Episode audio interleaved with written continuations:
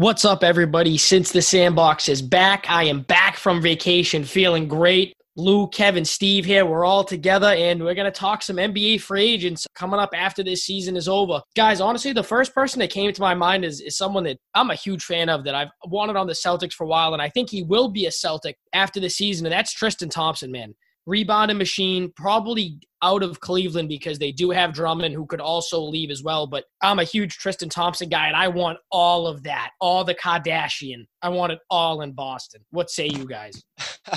no, that's a good one, Lou. He, uh, I would, lo- I'd love to see him in Boston, honestly, as well. He's, I think he's exactly what we need. He's a rebounder paint player, shot blocker, not ball dominant. And I mean, besides the Kardashian thing, never really had anything, you know, crazy like in the media or anything like that, which is always a plus. But a guy that you mentioned along with Tristan Thompson, who I'm going to hop into because if you know me, I always talk about this guy. If you play fantasy basketball with me, he's always one of my top picks. And that's Andre Drummond. He's another one who I feel like would fit very good with the. I mean, he'd fit on he'd fit good on a bunch of different teams, but I feel as a Celtics fan, he would fit very well in the Celtics because, again, I think people get the wrong portrait of Andre Drummond because he was on Detroit. So obviously, he's going to be a ball dominant player when he's on Detroit just by default because he was probably their best player for a few years. So he didn't really have a choice. But he's not really a ball dominant center, and he's another one who is good in the paint, good defensively, and hands down probably the top two, three rebounders in the league, if not the best. So he's definitely a guy I'd like to see. Again, I don't know what's going to go on with Cleveland. Doesn't seem like he would really want to stay there, but you never know. I mean, when they throw money in the picture, you never know who does what. But he's definitely a guy I think will shop around come the off season. And I wouldn't be surprised again if he was in the talks with the Celtics, even if he didn't end up with us. I think he's definitely going to sit down with us and see what we have to say. Love that. Love that. I feel like Andre Drummond is going to be like a very coveted free agent if he does do, you know, the whole shopping process. But I also feel like he's going to be a guy that is going to want to cash in because we don't know like what his next payday like may look like if he doesn't stay like as a consistent rebounder as he is. So that's why I think like right now like for any team like going on a championship run, really wanting a dominant five, I mean, he, he's going to be the best you can get at that position. But like I said, I, I think he's going to go for, for top dollar wherever he goes. I completely agree with that. He's going to be extremely coveted. To stick with the big guy, I'm going to have to say Marc Gasol is, is going to be an, another name that's going to be, you know, tossed around by, by a lot of teams that are going to be serious contenders. I also think like Toronto will try and you know keep him around and keep the core that they have. They're still a top seed in the East, but I, I do feel like a, a lot of contenders will, will uh, have some interest in Marc Gasol. And like you guys said, the Celtics could be one of them, but I think there's also a lot of teams around the NBA looking for that. Yeah, Steve, I think you're right because it's changed now because he can shoot and pass, and there's not a lot of big guys that can do that. He's kind of like an old version of what Jokic is uh, today. Obviously, not in his prime, and but Marc Gasol still a very good player. I mean, he, he's one of the reasons that Toronto is such a highly regarded team, especially in my opinion. But uh, I'm gonna I'm gonna jump down to a guy who's got an opt out uh, at the end of this year. He's on the Spurs. It's it's DeMar DeRozan, and honestly, you know where I see him going. I'm gonna make this claim now. Two places. If they cough off the money, it's gonna be Brooklyn. If they don't, he's going right to the Magic. The Magic have young gods they have uh, veteran big men with Aaron Gordon and Vucevic, uh, and they're just missing a small forward that can hit shots from the mid range because they are a really uh, big mid range team. They can hit the three if they have to, but they really play DeRozan style. And there was rumors of him going there already, but I think he'll really go there, and I think he'll be the first star there since Dwight, if you want to call him a star. But I think he might add a little juice to Orlando next season. No, I definitely like that pick, Lou, and I'm kind of glad you brought him up because I I feel like he kind of fell off a little bit, DeMar DeRozan, after the whole you know Toronto fiasco and him going to San Antonio because he went to a San Antonio team that wasn't really great. You know what I mean? And and DeRozan always, you know, was one of those guys that was injured, but never never a serious injury. But he would miss some games throughout the season. You know what I mean? So he was he kind of just rotted away on San Antonio. I feel, and I think you know I think a lot of people might disagree with me, but I feel like he's probably the best free agent this offseason for any team, really. I mean, unless, unless, you're a team shopping for a big guy or someone like that. But if you're just shopping for literally just a, an all star, like DeMar DeRozan's probably the best you're going to get. You know what I mean? He's still a stud. I think if he goes back on a good team like he was on Toronto, I think he'll thrive. You know what I mean? Not to take anything away from the Spurs. They're still, you know, one of the best franchises that we've ever seen. But I think this is just, you know, it's a rebuilding process for them. He's not going to be that guy that's going to bring them back from the dead, but he'll be a guy that if he's on a good team will be really good, just like we saw in Toronto. But that was a good pick, Lou, not to go on a on a rampage. But for my second free agent, I'm gonna go with another big guy. If you know me, you know I fall in love with my big guys. Uh, it's a fantasy basketball thing. But another guy who, again, I wouldn't mind seeing on the Celtics, but I I don't know really how realistic it is is Hassan Whiteside, and and he's a lot like the other two big men that we mentioned, Lou, um, Drummond and Thompson. He just he rebounds, he defends, and he's not ball dominant. And I know I keep repeating that non-ball dominant thing, but in the league today, where you need two, three, sometimes four all stars to be good. It's good to have a guy like a Whiteside or a Thompson or a Drummond that you know what you're going to get every night and you know they're never going to complain about getting the ball. It, it, that's just one of those things that goes a long way with me. And I think Whiteside's another one of those, you know, old school, doesn't really step more than, you know, 15, 20 feet away from the basket, if that. He likes playing in the paint. He's big, he's long, great shot blocker, great rebounder.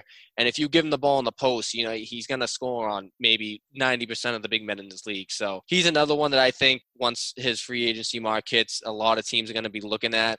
I don't really see him wanting to re-sign with Portland if they were to offer to him, unless they make a run this year. You never know, but I think he would definitely want to go to a team that is a serious contender and that's looking for a big man, aka a team like the Celtics or a team like the Bucks or someone like that. Nah, Kev, fair enough. And I feel like a lot of these big men, you know, can can fit in a lot of different places depending on the pieces that they surround them with. And to stay on, on, on the big men topic again, I'm to uh, twist the rules a little bit, and I'm to talk about two big men on the same team, and that's JaVale McGee and Dwight Howard, both on the Lakers which one of those two guys do you think is really going to be, you know, the Lakers' priority to try and keep maybe on, on a short term deal between the two of them uh, and go forward with? And then we can narrow down destinations for the other one after that. I'm going to say Dwight off the bat. Uh, not only is he more explosive, and I feel like he's more productive with his minutes, uh, the jersey sales as well is always going to be a thing. You know what I mean? They're the Lakers. So what are kids more likely to buy? A Dwight Howard jersey or a JaVale McGee jersey? Let, let's just let's just face that honest truth. But I think Dwight's been phenomenal, and I think they really really like how he's played this season, and he's beat expectations, especially mine. He's he's been a huge piece for them, and I I think they realize that they're where they are. Uh,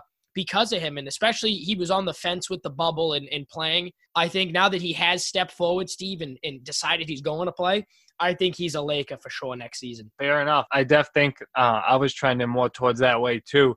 Now, JaVale McGee, he would definitely be a guy I think would get another, you know, short term deal that, that would try and improve it. There's a bunch of teams that we've talked about, you know, around the NBA that could be interested in, in a player like that. But Kev, you got anywhere like specific or you think any, any crazy fits? Well, I mean, I agree with you guys. And I think the Lakers' priority is going to be Dwight Howard. So if that was the case and McGee was a free agent, see, the thing about McGee is he's one of those guys that literally can just end up on like any team. Honestly, I could see him going, I mentioned them earlier, I could see him going to a team like Milwaukee. You know what I mean? Just another long body to clog up the paint with Giannis. I mean, I know they got Brook Lopez and and uh, Ilyasova and guys like that, but I mean, at the end of the day, JaVale McGee's a lot more athletic than Brook Lopez is. Brook, Brook Lopez would probably still be the starting center, but JaVale McGee would be a good guy to you know come off the bench with Giannis still on the court and just clog up the paint and shot blocks and everything. So maybe a team like that, maybe a team like Toronto, just teams like that long athletic big guys. No, I feel you. I feel like a, a team that would be an interesting fit for him would, would be like the Mavs. Like I know uh Porzingis is there, and didn't they just sign Willie Cauley Stein too? So I, I, feel like if he went there and worked and worked with those guys, I feel like that'd be like a, a really interesting fit. Yeah, especially I think you're right, Steve. Especially because um, Porzingis is always hurt. But I, I'm going to throw in a twist, guys. And this guy I think is going to be a key free agent this offseason. And I have a couple destinations that I would like to see him go to. I believe he's played for one previously. Uh, Gallinari. Correct me if I'm wrong. Was he on the Nuggets at some point? I thought he was. Yeah, he was. He was Louis. Yeah, he was. Okay.